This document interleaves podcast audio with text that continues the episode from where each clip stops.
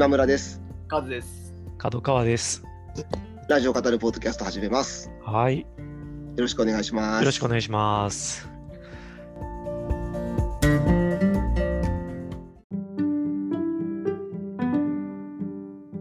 さあ。はい、仕切り直しということで、はい、あるあるですね。あの録音ボタンを押せてなかった。はい、もうね結構しっかり喋ってしまったんですけどね、本当にお二人申し訳ない。すいませんでした。はい。あの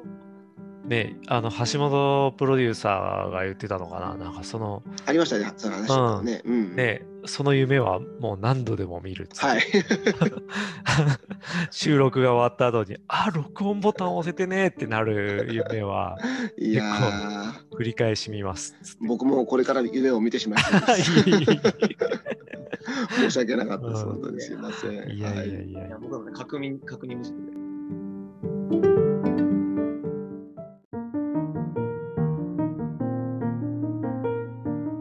水曜日のアフターシックスジャンクションでお話しされてた、えーえっと、オープニングトークですね。オープニングトークでですね、はい、お話しされてた、まあ、あのシャカゾンビっていう音楽グループ、ヒップホップグループの大隅さんという方の、まあ、訃報についてのお話をされていて、そうですね、よんじゅうななさいってなってましたね。いや若いですよね。そうですよね。なんかそこのなんか歌丸さんのまあ、うん、結構よくね、あの仲間の訃報っていうのを訃報もしくは何ていうんですかね、逮捕の話とかも含めてよくお話はああいう場でされますけど、何ていうんですかね、別に他と比べてどうっていう話とかではないんだけど、本当に本当にいい人だったんだなっていう、もう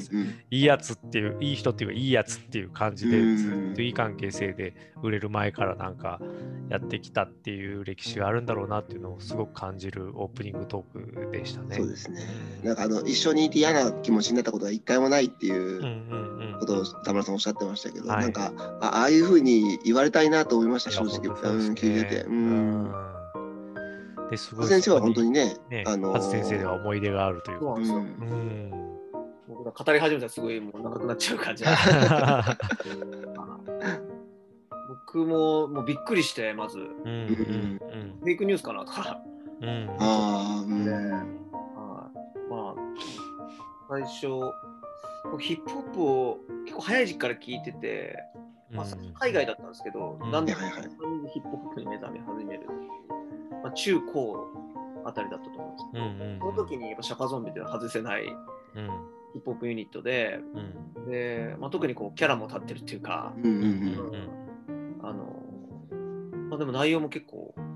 グッとくる内容もあったりして、うん、僕は踊りはダンサーやはじゅうはちから始めたんですけども、聴く方はもう結構それ早くからやったので、いつかこういう音楽に合わせて自分も表現できたらいいなとは思わせてもらった、うん、高校時代だったんですけど、まあ、よりそれが強くなったのがその東京にすごいこう憧れを持ってて、常に情報はなんかこう雑誌だったんですね。で、雑誌でしたよね。はい、うん、アンダーグラウンドなので、まあ、もちろんテレビ放送されないので、うん、雑誌とかで見たんですけど、まあ、ある時僕広島で、えー、高校生やってて、えーと、広島の本通りっていうこうなんかアーケード街があって、うん、そこにそのビッグオーさんが歩いてるっていうのがあって、あ、えー、すごい。大隅さんはそうで、また今と違ってそのそういう人たちがあの歩くだ歩いてか見会うだけでもすごい僕らの中では、うん、うん、多分今と多分違うと思うんですよね。うん、それがすごいもう印象的で、思わず近くに行って応援してますって震えながら言って。何を応援してるか分かんないけどいやでもね、そんな シーディー とか買ってたわけですよね、きっと。うん、なんか、まあ、そこ、そこの思い出と、で上京して、えっと、僕はこうなんチームを作るんですね、ダンスで表現するから、うん、最初に組んだチームで、にかいめに組んだチームはちょっと僕が大学院に進学するのにあたってあんまり関われなかったんです。うんうんうん、でそれが終わった後にみっつめに組んだチームがまさにこの大隅さんが立ち上げられたブランドの、うん、あのスワッガーだったりフェノメノンっていうのは、うんうんうんうん、そういったところをかなり多く来て、僕らのそうなんですね、大隅さん の, あのブランドをかなり使わせてもらったってことは、もう僕らが 今, 今まで表現できたのは大隅さんのおかげだなとかって思いながら、うん、もう今日もあの見えないんですけど皆さんにはあのその時当時着てたやつを引っ張り出して、えー、かっこいいですね、かっこいいですね、うん、なんかって言われてる、うんうん、なんかなんですけどね、まあ、今日もこの後ビートイットラジオ体操を哀悼の日を表してこれを見ながら、うんうん、皆さんにも、うん、伝えて、そうですね、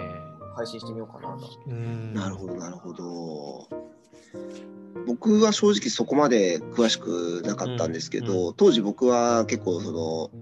まあ、いわゆるいわゆるロックを聴いていたので、うん、でもその中だと結構シャカゾンビって、うん、そういう人たちともコラボすることが多いグループだったので、うん、そっちで結構知ってましたね、うん、結構こうボーダレスというかクロスオーバーした活動してる、うんうん、イメージがすごく強かったし、うん、あのもちろんあのファッションブランドやってるっていうのはしてたんですけど、うん、結構やっぱりそのヒップホップの人が着てるっていうイメージだったので、ちょっと僕はあの着る機会がなかったんですけど、うんうんうんうん、やっぱりあのそういうダンサーの方とかよく聞けられてたんでしょうね、うんうんうんうん、人気すごいありましたもんね。あとか今もなんでしょうけど、うんうん、買えなかったですね、なかなか買えない。ああ、そうですよね。え、買え買えない？新作出たらもう売り切れちゃう。え、そんなだったんだ。うん、へえ、そっか、名前は聞いてたけど。はあ、すごいな。いやでも、うーん、本当にああいうまあ毎回。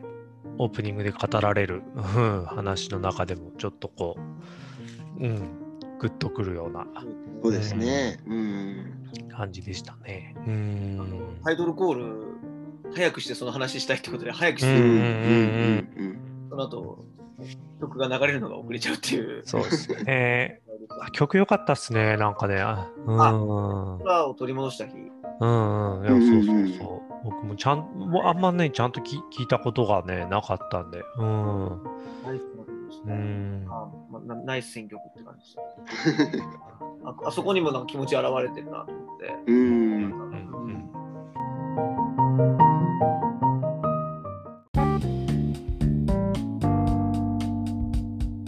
うん、他だとあれですね、あのオバマさん特集とかがありましたね今週は。うん、そうですね。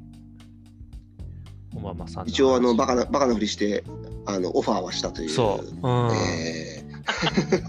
ー、でも本当に、ね、期日までの返答が、ね、あ, あの出演に関する回答がなかったのでまだ断られてはいないって言い張ってました。そうですね。でも本当今ならね、ちょっとその。電話というか Zoom とかの出演っていうのはなんか 全, 然全然ないわけじゃない気は本当にしますよね。全然ないわけじゃない気がしますよね、うん、本当にあのそれこそね、あのインタビュー出演とかだったらトム・クルーズとか、ね、うんうん、もうしてるわけじゃないですか、うん、とかってなるとね、うん、ね、トム・クルーズトム・クルーズまで行ってるんだったらいけんじゃねっても確かに確かになりますよね。今回もあのツイッターであのハッシュタグでウォーマーさんのハッシュタグとかつけて、うん、あのつぶやいてたので、うん、いつかそういうものがね届いて、うん、あの電話出演かあの事前電話インタビューかなんかできる日はなんかそう遠くないんじゃないかなっていう気は僕も、はい、うん、しましたけども。あの真のカルチャーキュレーターバラク・オバマ特集音楽編ということであの吉明さんがあの毎年出しているオバマさんのプレイリストを説明するっていうのとか、あの僕知らなかったんですけど、あの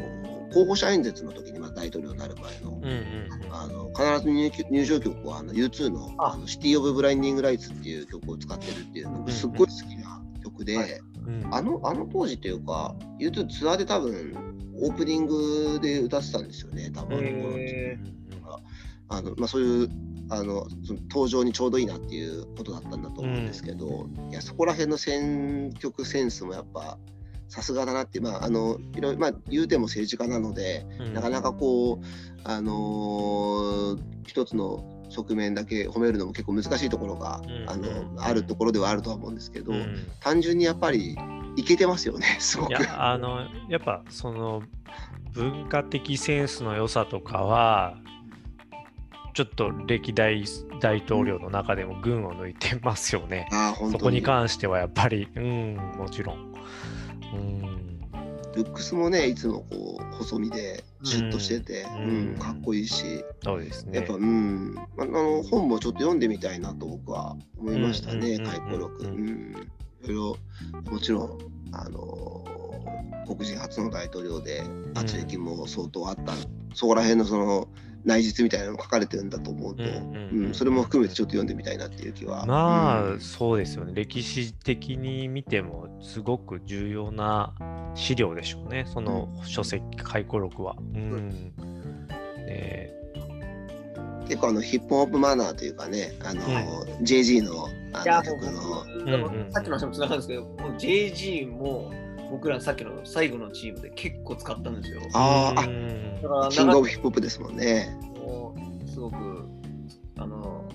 それを使って表現したことがあるので、うん、僕はあのこの肩払うっていう肩のゴミを払うっていうやつありましたね。はい。あのあれですよね。ヒラヒラリー。あ、そうですね。うん、民主党の代表を決める時のヒラリーと争ってた時にね。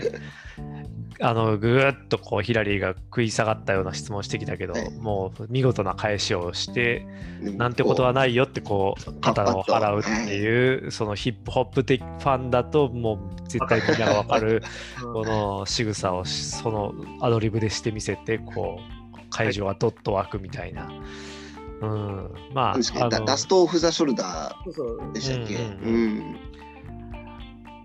カルチャー アイキュー が高いですよね。いや本当にやっぱその引用力、だから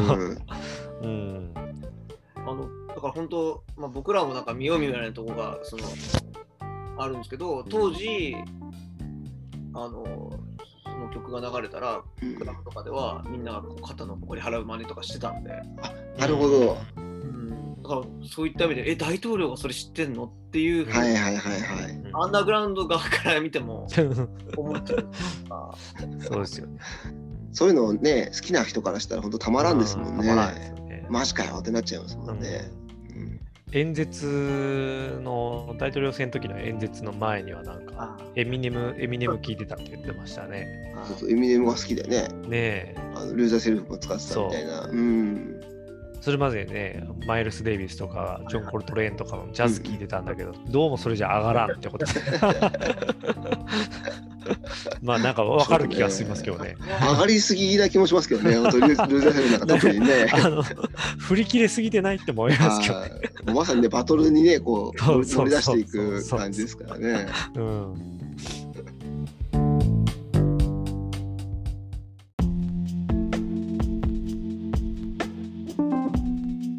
ん、あと、あれですね、金曜日の、うん、あのー、サクッと終わらせますけど、あのー、ムービーウォッチメンの花束みたいな、あ、ちょっと僕まだ見て、見てから聞こうかなと思っていて、まだ聞いてはないんですけど、あのーうん、の熱量がむっちゃ高かったっす。あ、うん、なんか結構あのツイッターで見かけたんですけど、うんうんうん、あのー、アトロック好きなんじゃないか疑惑があるみたいな。あ、誰が話してました。あの脚本家の坂本さんがああちらっと言ってたかな。なんかね、うん、あの何でしたっけ、あの予感のコーナーの、はいはいはい、えーと、何かが始まる音がするでしたっけ、そのフレーズが出てきたりとか、へ、あとキャラクターの一人がうないさんなんですよ。あ、そうだ、あ、そうだ、その、その、してた、してた。ちち違うんですけど。ち違うけどね。あの、で、なんか、なかなかいないですよね、うないさんっていう話って。そう、だから、ひょっとしたらそうなんだ。結構カルチャー味が強い映画でもあるしっていうので、なんか、書いてる人を見かけたんですよね、ツイッターで。うん。そうそうそう。なんかね、あの、僕、去年、この番外編で、このラジオを語るポッドキャストの番外編で、あの、歌丸さんの、あの年間ベストランキングを予想するっていうのを僕ほとんど見てない状態で、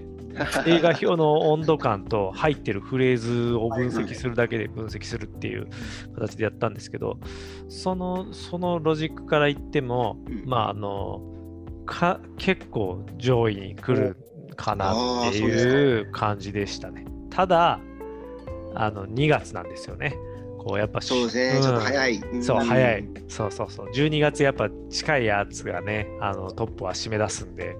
うん、ちょっとそこを加味してどうかな、でベストじゅうには入るんじゃないかなって思ってるようなところです。はい、映画は見る予定は今ありません。近所でやってなかったので僕はちょっとあの近々見に行こうかなと今思っています。ね、そうそうそう、はい、いや見たいんですけどね。うん、そうそうそう、うん、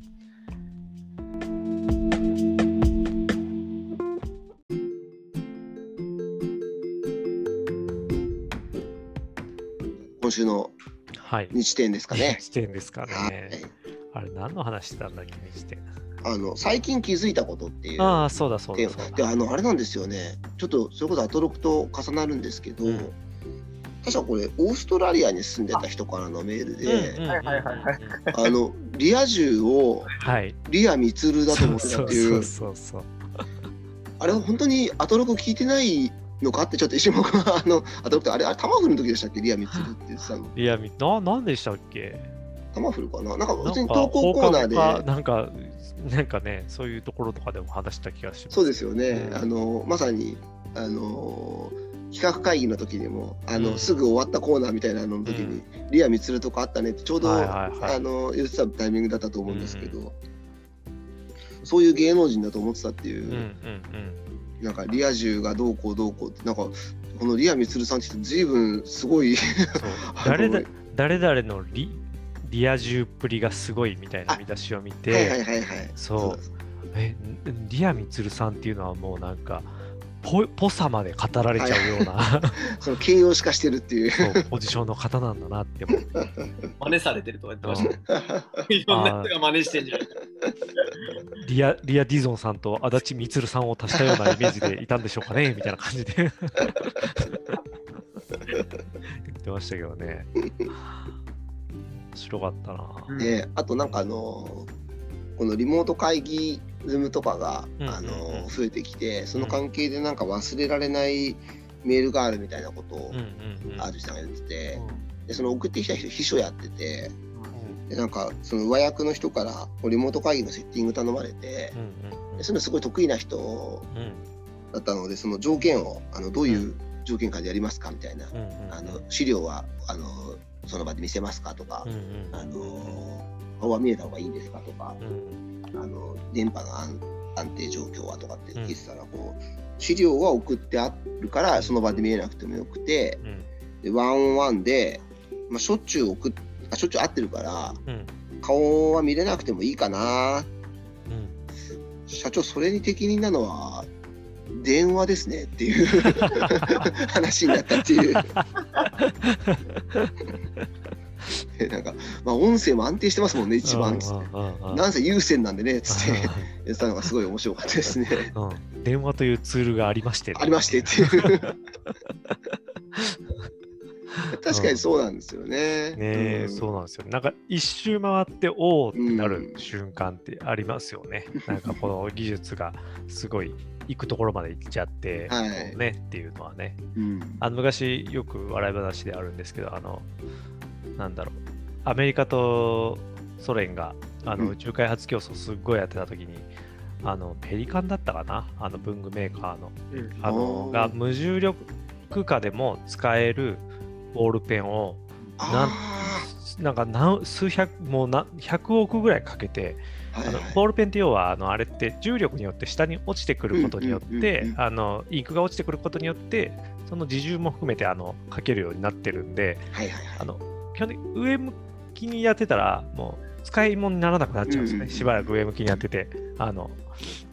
なっちゃうと、だから無重力下でボールペンって使えなくって、でそれをなんとか使えるようにすげえあのお金投資して使えるようにして、今もそれって売られてるんですけど、でその頃ロシアは鉛筆使ってたんですよ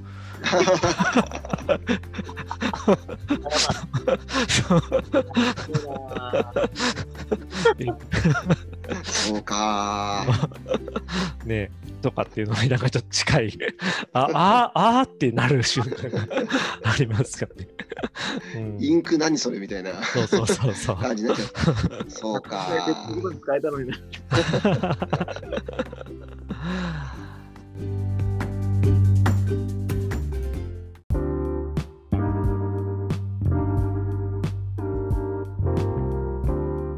でなんかクラブハウスさっきね、うん、あの録音できない時にもうちょっと話しましたけどあの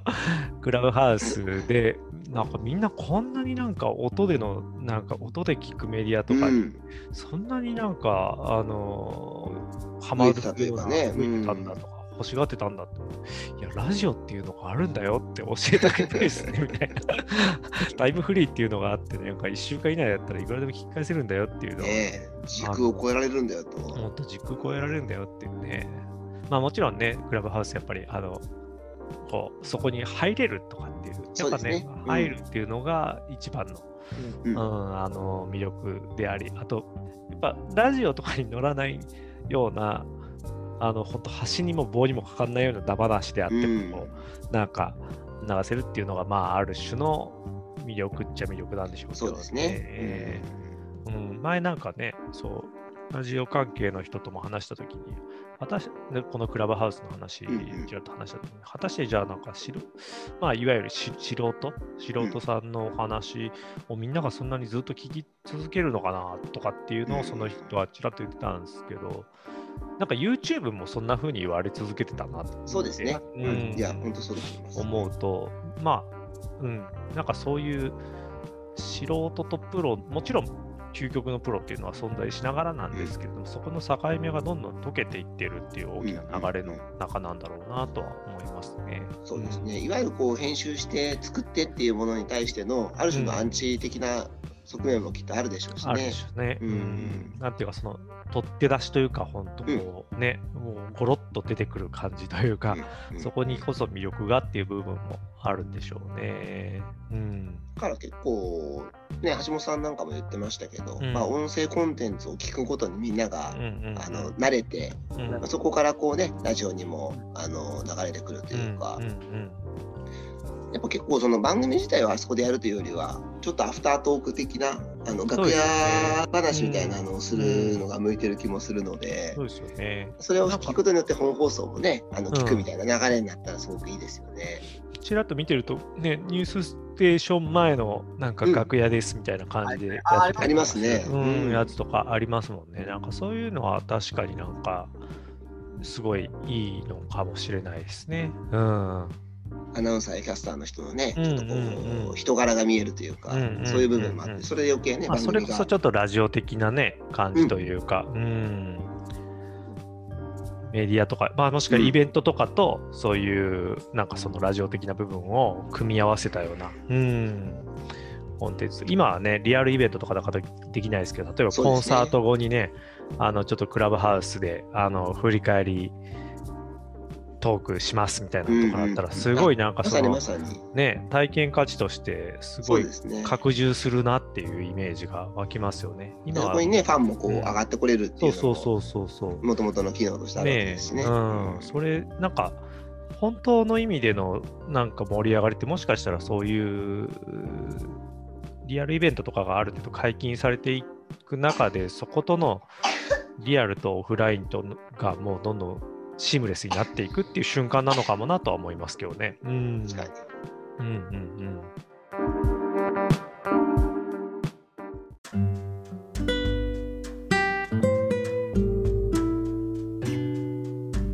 ん。じゃあ、はい、そうそうお時間ですかね今日は。はい。はい。あの本当に重ね重ねあのボタンの押し忘れ申し訳ございませんでした。はい。いえいえいえ。来週は気をつけます。はい。またよろしくお願いします。よろしくお願いします。はい。失礼します。